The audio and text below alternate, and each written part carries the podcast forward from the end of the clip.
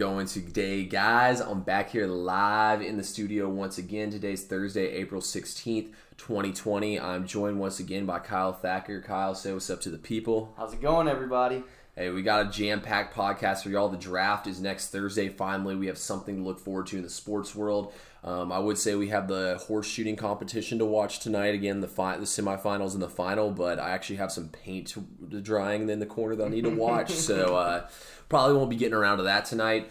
Also, um, figured I was going to start things off here with Dak Prescott and how he uh, chose to have a party during quarantine. But I mean, who really gives a shit about what Dak Prescott's decision making is? It's his birthday. Let him have some fun. Like, Sky is falling.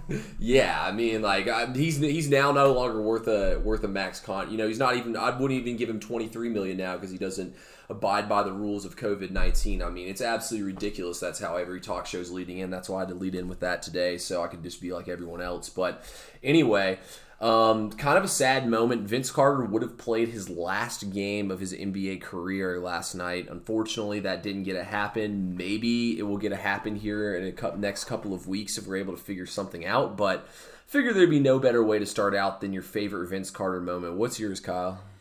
So mine's absolutely when he won a slam dunk contest. Um, some of the best dunks that I've ever seen uh, from a guy that has probably the best hops in NBA history. Um, you know, you you might be able to say people there's players that can jump as high as him, but no one can jump higher than Vince Carter at his prime. And there's something about when he stuck his whole arm in the daggum honey dip and just stared at everybody. Let it hang there for a second, just relished. It was awesome. So VC is gonna be missed. I loved watching him play. He was electric. So, uh, but yeah, that's my that's my favorite VC moment. Yeah, the best part about that honey dip was when he got after he did, he was going, "It's over, it's yeah. over, it's over." He's telling him just to end it, change the channel. People leave the stadium already. Yeah, he's telling him to shut the lights off, pack it up. But um, no, I mean that's a legendary dunk contest. Vince Carter is probably one of the greatest dunkers ever. I'll never forget when he's in the playoffs in Memphis. I think they were playing like San Antonio in the first round, and he threw one absolutely. I think he just slammed all over Lamarcus Aldridge, and he did like the. Um, he started. What's it called? Like you, yeah, he did the crank that, crank yeah. that, and he said, "And I still got five more years." That was in like 2017, so he almost made it five more. I'm soon yeah. burned out. But my favorite VC moment of all time I mean, he has the greatest dunk in basketball in the history of all basketball. I don't care what anybody says, but this is the greatest dunk ever. When he jumped over that dude in the Olympic, I mean, he straight up jumped over someone and dunked it. There is nothing more disrespectful. There's no humanly possible way anybody can do something better than that when it comes to dunking. Uh, Shaq getting the guy to throw the ball at him was up there with that one, but I think it's got to be that. But anyway, on to some real stuff here. So Christian McCaffrey on Tuesday became the highest paid running back in the NFL. Um, he, uh, it's about sixteen million dollars a year for over for four years, so he's definitely getting paid. Um, do you think CMAC deserved to be the top paid back, and is it a good contract? So that's a two part question. I think there's two different answers for that. Um, you know, like I've already said before, I'm a Cowboys fan, so I know what it's like to you know root for a team that has a high paid running back. Um, I think Zeke is now the third highest paid running back in the NFL. Um, and when you have a top five talent at any position, it's hard to let that player walk. Um, C time came and he got paid. And yes, I think it was a good move because I believe he's the best running back in the NFL. I think he's the most productive back in the NFL. And if if he is a part of Rhule system correctly, like if he can, you know, if Rhule can put him where he needs to be, McCaffrey can. I mean, he can win MVP. Like, I mean, Teddy Bridgewater, I think is going to be like kind of a good pair with him because Bridgewater is not a guy that's going to chunk it down the field when he doesn't have anything. Like, he's going to give McCaffrey his touches. So I think they'll work well together, and I think that Rhule kind of came in wanting to, you know, franchise, like, kind of franchise the running back, basically. Find his best player and make him the face of the franchise. And that's what he did. And I respect it because I think he's an absolute baller. Yeah, um, I agree with you. I think that he absolutely deserved it. I mean, he's the definitely the most dynamic back in the entire NFL. I mean, I would say he's probably the best patch ca- pass catching back we've ever Agreed. seen to play the game. And the way that he runs the ball, really too, like he doesn't take hits like that. So if I were to have to pay him, the only two running backs I'd pay this kind of money to is him and Derrick Henry. They're the only two I could like feasibly do that with. Um, I would, I love the contract, especially because you know, like, let's say he keeps getting hurt, he can line him up in the slot and he can be just as efficient as a wide receiver. So he's a, he's definitely a gadget player and can do everything. He's more than, you know, he's more than just a running back. And there's not a lot of running backs in the league who can carry the ball and touch the ball as much as he does like that. And he's also a workhorse too. Had no major leg injuries, so I think it's a good deal for those reasons. But I mean, on top of what you said with Bridgewater.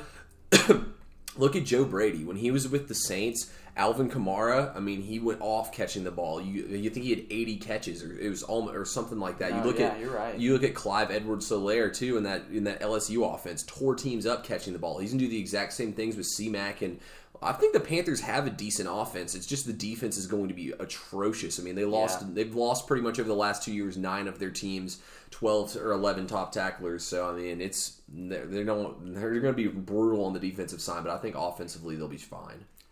Yeah. Um, next, it's with the, like I said with the draft coming up. Promise y'all next week we're gonna have a lot of draft podcasts, a lot of discussions about the top players at each position, a lot of discussions about player versus player, but kind of you know there's going to be some crazy things that'll happen in this first round and i feel like especially because there's no real sporting events going on there's a lot of speculating and you know a lot of you know overreacting and stuff to things in the draft but i really think that we have solid three predictions here each that will happen in the first round and i'll go ahead and start us off here and my first one I see five plus wide receivers going in the first round. This is probably one of the best offensive drafts we've seen from the offensive lineman, the receiver, the running back standpoint. And I think we'll see five go. I can already assure you guys that we will see the names of Jerry Jeudy, um, Justin Jefferson, Henry Ruggs III, and um, CD. and C, yeah, CD Lamb called in the top 15, 17. I predict those guys will not be on the board when they get to the 20s. Then we could also see Laviska Shenault, Denzel Mims, Tee Higgins, maybe even a few other guys no one's thinking about. I think one of those guys for sure goes because once you get to the 20 to 32 range, you're dealing with playoff teams. And a lot of those playoff teams, you know, they're just looking for like a wide receiver or something like that to plug in one more piece they need. Like, I mean, Tee Higgins with Baltimore to go with with Marquise Brown. Brown. I mean, look pretty good. Yeah. Uh, dude, I, I really think people are sleeping on Tee Higgins. He reminds me of DeAndre Hopkins when he was at Clemson. Mhm. They're both, you know, big physical wide receivers. Even Mike and- Williams, you know. Yeah, same deal. I mean, dude, Clemson is pumping out these physical wide receivers, man, and it's crazy. No, they honestly are wide receiver. You like they even had uh, Deon Cain on the Colts last year. They have Sammy Watkins in the NFL. I know I'm forgetting about a few others, but if you think about it, like Clemson is pumping out these NFL ready wide receivers like it's nothing. Hell, uh, what's his face for the Raiders is getting playing time. Oh, uh, Renfrow, yeah. yeah, in the slot. How can we even forget about him? You know, like there's tons of Clemson offensive players in the league now. Yeah, so uh, yeah, I like that take. Um, I also think this is a very deep wide receiver draft. Um, something I would like to point out is I think that the Eagles will move up in the draft. Um, Howie Roseman's really proved to be an arre- aggressive guy and really doesn't think about the repercussions if something doesn't pan out. You know, I, I've I'm sure a lot of you have seen the reports about you know he's obsessed with CD Lamb at this point and how he will he just can't get over him and you know that kind of rings true with what I think about Howie Roseman. He's kind of a all or nothing guy, and I mean the organization's really been modeled after that mantra. So we'll uh, we'll see. But with Alshon Jeffery and Nelson, Agholor being off the Eagles now, and they really need a wide receiver, uh, I think it could definitely happen. Yeah, no, I think the Eagles definitely need a wide receiver, and we saw with all the injuries they had last year how much they needed a wide receiver. Although, if I'm the Eagles, I would sit on my pick. You know, I really think that I can get Tee Higgins or Laviska Shenault or you know any of these, even Denzel Mims. I think all those guys will be there. Yeah, the Eagles have to come give on up a lot, But- I I wouldn't like the trade. I just know Howie Roseman and how he is, and he's aggressive with like doesn't and doesn't think about the consequences. So mm-hmm. We'll see. Yeah, I was doing a lot of draft work, actually, like looking through notes and just looking at a lot of stuff. And I even, honestly, I completely forgot until today Tee Higgins was in the draft. That's how much he's flying under the radar right now, Yeah, and how dude. good he is. That's that's unbelievable to me. He could fly under the radar. Like they don't even. talk I've watched NFL Live every single day this week. They haven't said a word about Tee Higgins, and I mean, he could. I, I mean, if you if I could see him being the best wide receiver in this class. That's how good he is. Yeah, imagine him in a different draft class with a you know not a loaded wide receiver class. He could be the first wide receiver. Even la- yeah, even last year, like that's the craziest thing about how stacked this draft is. I mean, even these running backs too. I think there's probably five, six running backs this year I would consider taking over Josh Jacobs, who went first last year. So yeah, yeah, it's just a loaded offensive draft. Um, at number two, my number two statement I have to make is Justin Herbert will go in the top five. Someone will trade up for him. I honestly think the Dolphins and that the Chargers are both in on Herbert, and that's who they want as their quarterback. Don't get me wrong. I think Tua is the best quarterback out of all three of these guys. I think Herbert's that guy, you know, he's that Blaine Gabbert. He's that um, Mitch Trubisky when you're just overlooking the obvious talent with Tua because of a couple injury questions. I mean, it's freaking football. Anybody can get slammed to the ground by a defensive end and get hurt. I mean, it's ridiculous. Just because Tua got hurt twice in college. I mean, Deshaun Watson tore his ACL when he was in college, and that's an- another reason, honestly, why he fell down the board. And look how he's doing. I think Tua, if anything, is better off in the NFL because the NFL you can't really hit these quarterbacks, and we see people barely fall on quarterbacks and get pass interference. But Herbert, I think, will go in the top five. I mean, we've heard so much commotion about him. Everybody's in on him. I mean, I think that I think the Chargers or the um, I think the Chargers or the Dolphins might trade up for him. And honestly, if the Redskins don't trade that number two pick like we talked about on last podcast, I mean, I could even see the Lions trading at number three. Both those teams need so many players. I think if the if Chase Young's off the board, which he will be if the Redskins use that pick, that the Lions will trade that pick because realistically, if they need secondary help, they can get Jeff, they can get Okudah or C.J. Henderson at the five or six pick. You know, so I could easily see both those teams trade. I could see the Lions giving up that draft pick to trade with those teams. Yeah. Um, it could be possible. I don't see. I don't really see why the Dolphins would trade up because I don't think anyone thinks the Giants are taking a QB at four. Um, and unless the Lions are gonna go ahead and start their rebuild and go for a quarterback, I don't see why the Dolphins would trade up because then they could just get him at five. But the Chargers, it would make a lot of sense for them to trade up to hop the Dolphins because then they could get their guy before the Dolphins can get their pick. But I think that uh, if anything, this about Tua, this whole injury, in my opinion, it shows that he can. I mean, he's an elite athlete, and he's been able to overcome this injury much quicker than anyone expected. Like this was supposed to be like a like a six to nine month, like basically nine months till he was game ready, Yeah. and this man's already doing like like full speed drills, and so I mean, it's pretty impressive. So I I understand the injury issues, but I think the a player's ability to overcome an injury, especially at this point, says a lot more. So, but uh, the second thing that I would like to point out that I I'm expecting for this draft is I think that there will be no uh, there will be no position drafted more than an offensive tackle. We've seen the the trends growing as as far Wait for as the first round or the whole draft. no, for the oh for the first round. Okay, okay. Yeah, first round. Um, so I think that uh, we've seen the trends as far as the importance on protecting the quarterback, and you really need athletes on that outside in order to really stop these speed rushers that are in the NFL now. I mean, um, pretty much any dominant t- defense has a guy coming around on the edge that you need to be able to protect your quarterback from. So I think offensive tackle is going. There may be upwards of six, seven guys drafted in the first round at offensive tackle. Yeah, I could definitely see that one. I mean, when we both did our mocks, we already had so many offensive linemen going the first few picks. Um, I'd say it's between wide receiver and between an offensive lineman. I think there could be a lot of wide receivers that go in the first round of this draft as well. It's also kind of funny too that there's not really any tight ends that are being rumored to go in the first round. Like last year, there was those tight. Everyone's going crazy over the tight ends. This year, there's not really, but.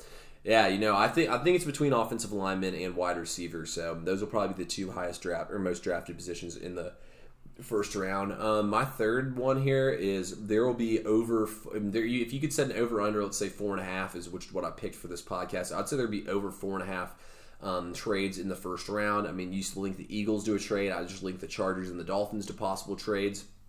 I wouldn't be surprised if the Steelers maybe try to get in here to get a quarterback. Um, I've been hearing rumors all. I mean, even Dimitroff said it that he that he's considering trading up, and rumors have been buzzing the last couple days. The Falcons are going to trade up. Falcons need a cornerback. They're going to go get probably get C.J. Henderson, who's supposed to go in the top ten now, top twelve. He's supposed to not be there when we pick. So there's a lot of teams here that could trade up, and I think we'll see a ton of trades in the first round. Even in like the 18 to 20 picks, there'll be people who drop down the board. You know, you'll see teams like when the Saints traded up for Marcus Davenport. You know, there'll be teams who trade back in to get Jordan Love. So yeah, no, and I was going to touch on that point is people don't even think about the last 12 picks of the first round and all the shuffle that could happen right there. I mean, you think about guys like Lamar Jackson and you know, guys like that, you know, where teams are willing to take a risk, maybe trade back because they feel comfortable with a guy who's not, you know, valued as high or what, whatever it may be. I, I definitely think there will be over four and a half uh, trades in the first round. Um, yeah, and also too, like you know, teams who made the playoffs, like last year, like the Ravens, for example, the Ravens will say, "Shoot, well, I'll take a second and a third in this draft and a first in next exactly. year's draft." You know, so yeah.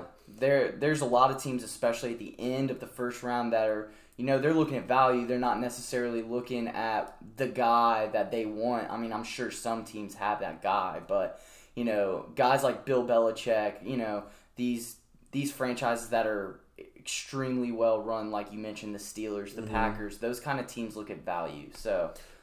Yeah, and even there's a lot of these teams too that are back here in the first round. You know that gave up picks to get trade up and get quarterbacks in the past, or that gave up picks in the past to trade up and move up to get people, and now they're looking to get those picks back. You know, so that's more. That's a lot of what can happen too here in this spot. Um, what's your last uh, thing you think will happen in the first round? Yeah, so uh, you just set a line. I'll set another one. I think there will be less than one and a half running backs taken in the first round. Okay. Um, I think DeAndre Swift is the only one. I think he's the guy. He's the he's the prototype for the for today's NFL. He can catch the ball. He's quick out of the backfield, and he's he can take some hits. Um, he's not a huge guy, but he's kind he kind of reminds me of a guy like Alvin Kamara. So I I really think he will fit in well with whatever team tries to uh, you know take a chance on him. But we keep seeing you know running backs are just not valued high because their sh- shelf life is so short and limited, and you know their snap count is so focused on in the NFL. So I, I really think that running backs, you know, it's it's becoming a quantity over quality at this point in the NFL. No, I agree with you completely. I just think that there's so many good running backs like Cam Akers, Zack Moss, you know, who aren't even. I mean, Zack Moss was an absolute freak out at, out at uh, Utah, and he's not even like he's not even getting any publicity whatsoever for this. I mean, you'll watch him go on the third day of the draft, and him be one of the better running backs out of this rookie yeah. class. You know, like there's so many running backs in this draft class. I just don't see any reason either, just like you do, to take one in the first round. So, I mean, I think Swift will be the first running back off the board at the end of the day. So, we'll see what happens there. Um, for the last part of our podcast, here's kind of a quick one. Um, I have requested everyone on Instagram give me some topics to talk about. So, I'm here to answer all of them. So, the first one is from a Murphs on Twitter. Shout out, I mean on Instagram. Shout out Alex Murphy, and he wants poker strategy, which I assume is him making fun of me for last Friday. But the biggest poker strategy to me, and I know most of the people that were over here playing aren't going to listen, so I'm going to give away what my strategy was. Just be extremely aggressive and see who actually will bluff or will only go in on stuff when that they're when that they actually have a hand so you can figure out everyone's tells and then the next time you play with them absolutely wreck them. Let them get their confidence up a little bit but figure out what their tells are and you can read them like a book. Like there's a couple people that are over here playing and they would fold every single time i raised if they didn't have anything so that's how you tell pretty quickly who has what uh, anything you want to chime in on poker strategy? Yeah, just start cracking jokes and see who laughs. If they laugh, they're bluffing because anyone who's uh, about that action has a real hand. They're they're going to be focused. That is a good go. See, that's exactly. You got to figure out who's. You got to figure out people's tells as easily as you can because I mean, you know half of them aren't. Um, next one is from Spencer Maycock, 32, and he says Michigan State. So I will say this: is if I were you as a Michigan State fan, I would be very disappointed with March Madness getting canceled because that might be the only time y'all have a, have to uh, win a championship in any college sport for a while because that football program's not looking too hot with Mel Tucker taking over. Yeah, I was gonna say, don't hold your breath with the football team. That's a rough situation. I mean, I love Mel as a defensive coordinator, but uh, there were better guys to choose from, and that program is more or less in shambles with the current state of.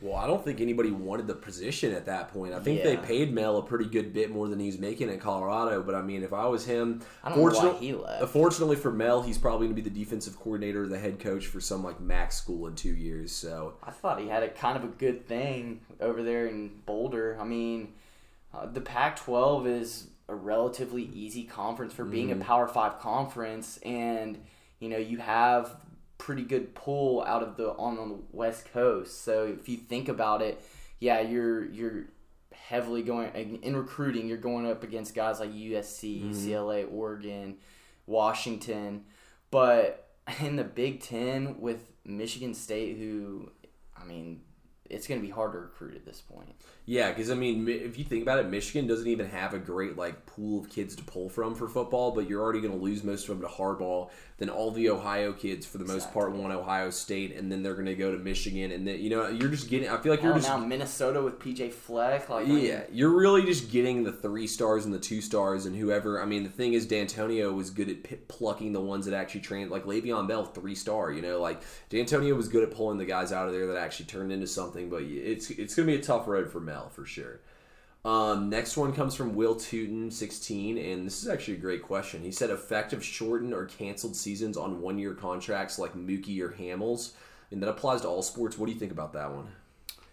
Yeah, so I definitely think it's got to have some kind of effect, um, especially in baseball. That's why I'm glad he he brought that up. Um, you know, it's gonna it's gonna hurt these teams because you know they're paying these guys for the season not only to bolster their club but also for I mean to sell tickets. I mean, so there's a lot there's a lot of like angles that are going to be affected, especially on one year deals. You're not going to get the value you put into these guys. So it's it's definitely going to be interesting to see.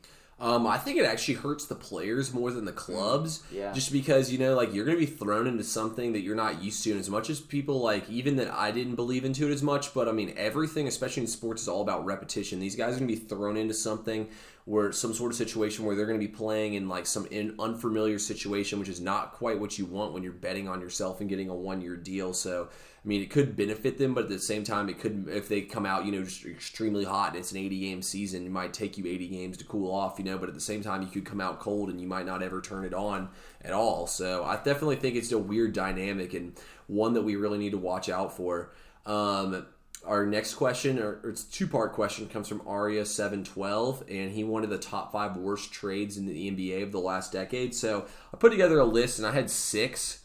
So I guess my tie for five here is the Pacers on draft night traded Kawhi Leonard to the Spurs for George Hill, which.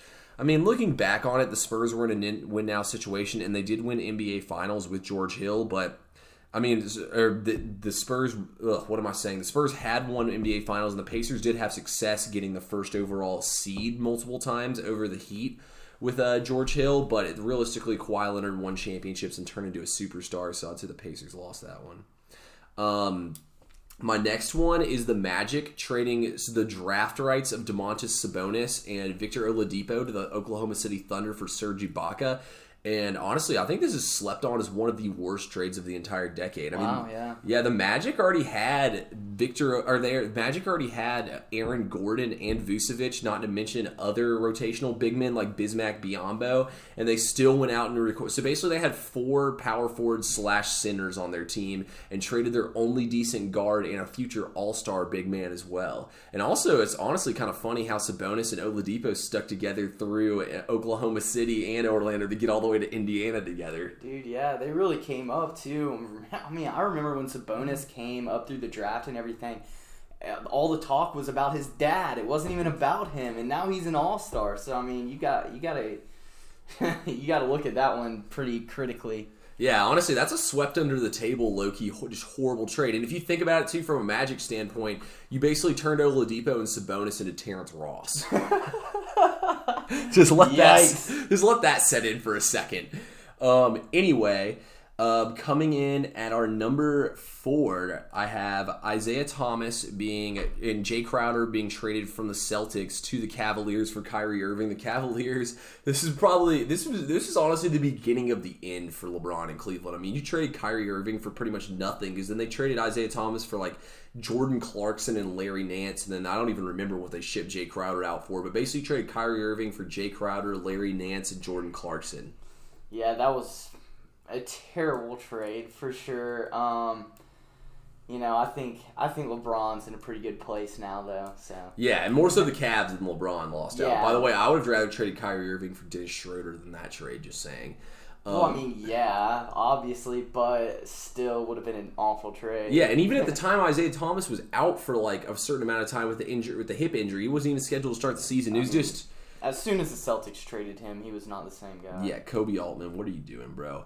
Um, number three, I have Allen Iverson being traded from the um, Nuggets for Chauncey Billups with the Pistons.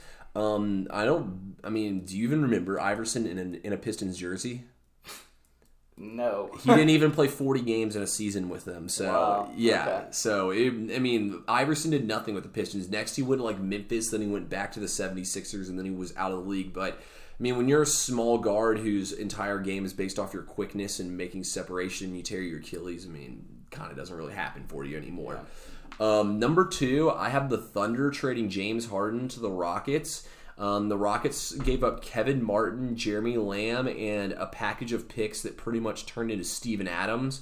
I mean, first off, this is to me is a, is a horrible trade because one, I mean, only one of those players is still with them, Steven Adams, and none of those guys were all stars like Harden. But number two, imagine if they kept KD and Harden together instead of Westbrook and Harden. They'd probably still have KD and Harden now, and the and they probably would have won three or four NBA titles with those guys. Because I mean, I think they would have been better. The Warriors probably would have never happened because the Warriors barely beat them when they had Westbrook and KD. Imagine if they had Harden and KD. Yeah, and I mean that's a good point. Uh, I'm a Russ stan, but I mean it's hard to say that James Harden and KD wouldn't have been better because I mean I think it's pretty obvious they would. You have two shooters on the floor like that. It's oh that would have been scary. But you also have to think like James Harden wasn't the James Harden we, No, we not at all all. know today. Even though I mean he was still a monster off the bench. Like he was still coming off the bench, dude. And now he's a now he's an MVP winner. So I mean, the,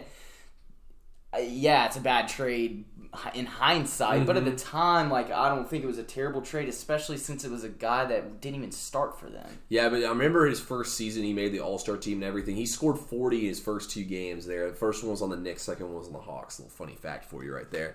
um, last one. This is honestly the worst trade in NBA history. The Celtics and the Nets. The Nets. The Nets received Kevin Garnett, Paul Pierce, and Jason Terry. Mind you, all these guys are in like their late. Th- these guys are at like the tail end of their career for three first round picks and six players and two pick swaps. And I mean, the Nets literally basically traded everything they possibly could. Like the, literally everything the NBA allowed them to send in a trade, they sent to get these guys. And the best they could net was getting knocked out in the second round by the Heat. So. They literally cashed in their entire next five years in order to go to the playoffs one year. Yeah, Like, and it was pathetic. They kind of didn't have a choice at the same time, though, because they had already given up the farm system as well to get Joe Johnson from the Hawks, and they had already done it too to get Gerald Wallace and Deron Williams. But then again, at the same, like honestly, I'm shocked the Nets bounced back this quick. They got lucky Yeah. with that D'Lo trade. The Lakers gave them a gift in that one, and they really sit that one. And I mean, Dinwiddie. I mean, honestly, the Nets had like a great player development and great at like looking at young players to develop, but they did a horrible job of like trading for those veteran players, which is, I mean, beyond belief. Um, next part of his question is the top five worst GMs in the NBA. So this was a little harder to do just because a lot of the guys who suck have gotten laid off. But number one, I put Scott Perry for the Knicks, and I honestly think that he's the worst just because. I mean, realistically, he didn't get anything in return for that uh, Porzingis deal. I mean, he was able to, to give up, or he was able to get rid of um, Tim Hardaway Jr.'s fat contract, but at the end of the day, I mean, he really was not able to get anything back on the Knicks, and I just honestly feel bad for him that he's stuck with James Dolan and is probably never going to be able to do anything. Yeah, I mean, he James Dolan is the curse of New York City. I mean, it's it's tough to watch. I don't really know how any GM can, you know, I mean, it's hard to be in a huge market and you can't draw any free agents. So I mean, and that's not the GM's fault. That's James Dolan's fault. So Yeah, it's more. It's not as necessary that he's that bad. I just feel bad for him. But I mean, the fact they had to run off Porzingis and couldn't really get anything back that was- for that him. bad. Yeah, that's horrible to me. They got Dennis Smith Jr. in a first round pick, so and um, two, I think two future first round picks. But you know how they do it; they have to separate them and everything. Number two, I have the Magic's John Hammond because he made that trade that I was talking about earlier with the Ibaka. And on top of that, if you look at his draft picks, I mean, he already has um, he already has multiple big men, and he goes out and gets like Mo Bamba, and then he gets Isaac Okoro, or not Isaac Okoro, um, the guy tore his ACL last year for Auburn. He plays power forward as well. Like um, all they keep on doing over and over and over again is just getting big man after big man after big man. He did do a good job with the Markelle Fultz trade, but realistically, it, you don't win in the NBA nowadays with centers, and all he keeps doing is stockpiling centers. Yeah, that's that's pretty hard to argue in his favor. Um, number three, I have James Jones for the Suns, and the main reason I have him at number three, one because he could have had D'Angelo Russell, but he didn't want him because he said he's immature. Now, don't get me wrong, D'Angelo Russell isn't exactly the greatest player, even though he's one of my favorite players. But Devin Booker and him are boys, and Devin Booker's going to leave your ass when he's a free agent in the next couple of years, and you got to do everything you can to keep him around. How are you not going to make your star player happy? And then on top of that.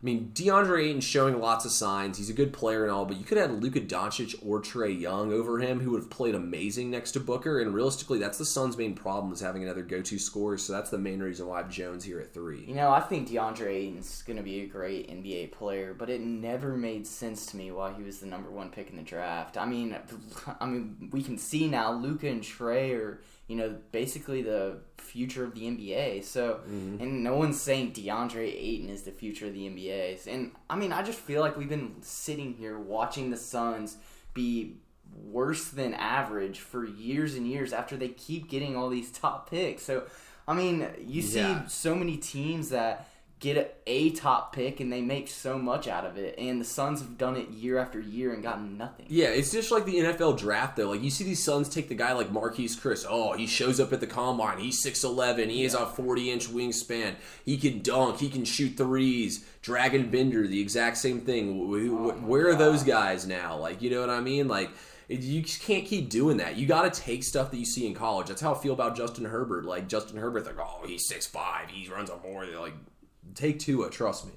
anyway, number four, I have Elton Brand here, and I have him here because he refuses to make the decision between who he wants to choose of Embiid or Ben Simmons. I have him for that reason, and why in the hell did he sign Al Horford as a free agent? that one will never make any sense to me. It was literally like, oh, we lost all these guys. Who's the best available free agent? Al Horford. No, that's Let's- uh, hundred percent. I agree. It's it's almost like the 76ers plan is just to get as the most talent as they possibly can, and you know the fit, the you know the the roles on the team. None of that matters. It's just like okay, who's a good player? Gonna go get him. Gonna go get him. Yeah. And it's just a it's a cluster, and it's hard to watch. Or like, oh, the Celtics need a center. Let's go get him so the Celtics can't have like it makes no sense. The 76ers roster really makes no sense to me. I mean, the Jimmy Jim or them trading for Markelle Fultz is the beginning of their problems because they shouldn't have gone they should have gone all in originally on Jimmy Butler instead of Fultz and they would have had plenty of pieces left, but I mean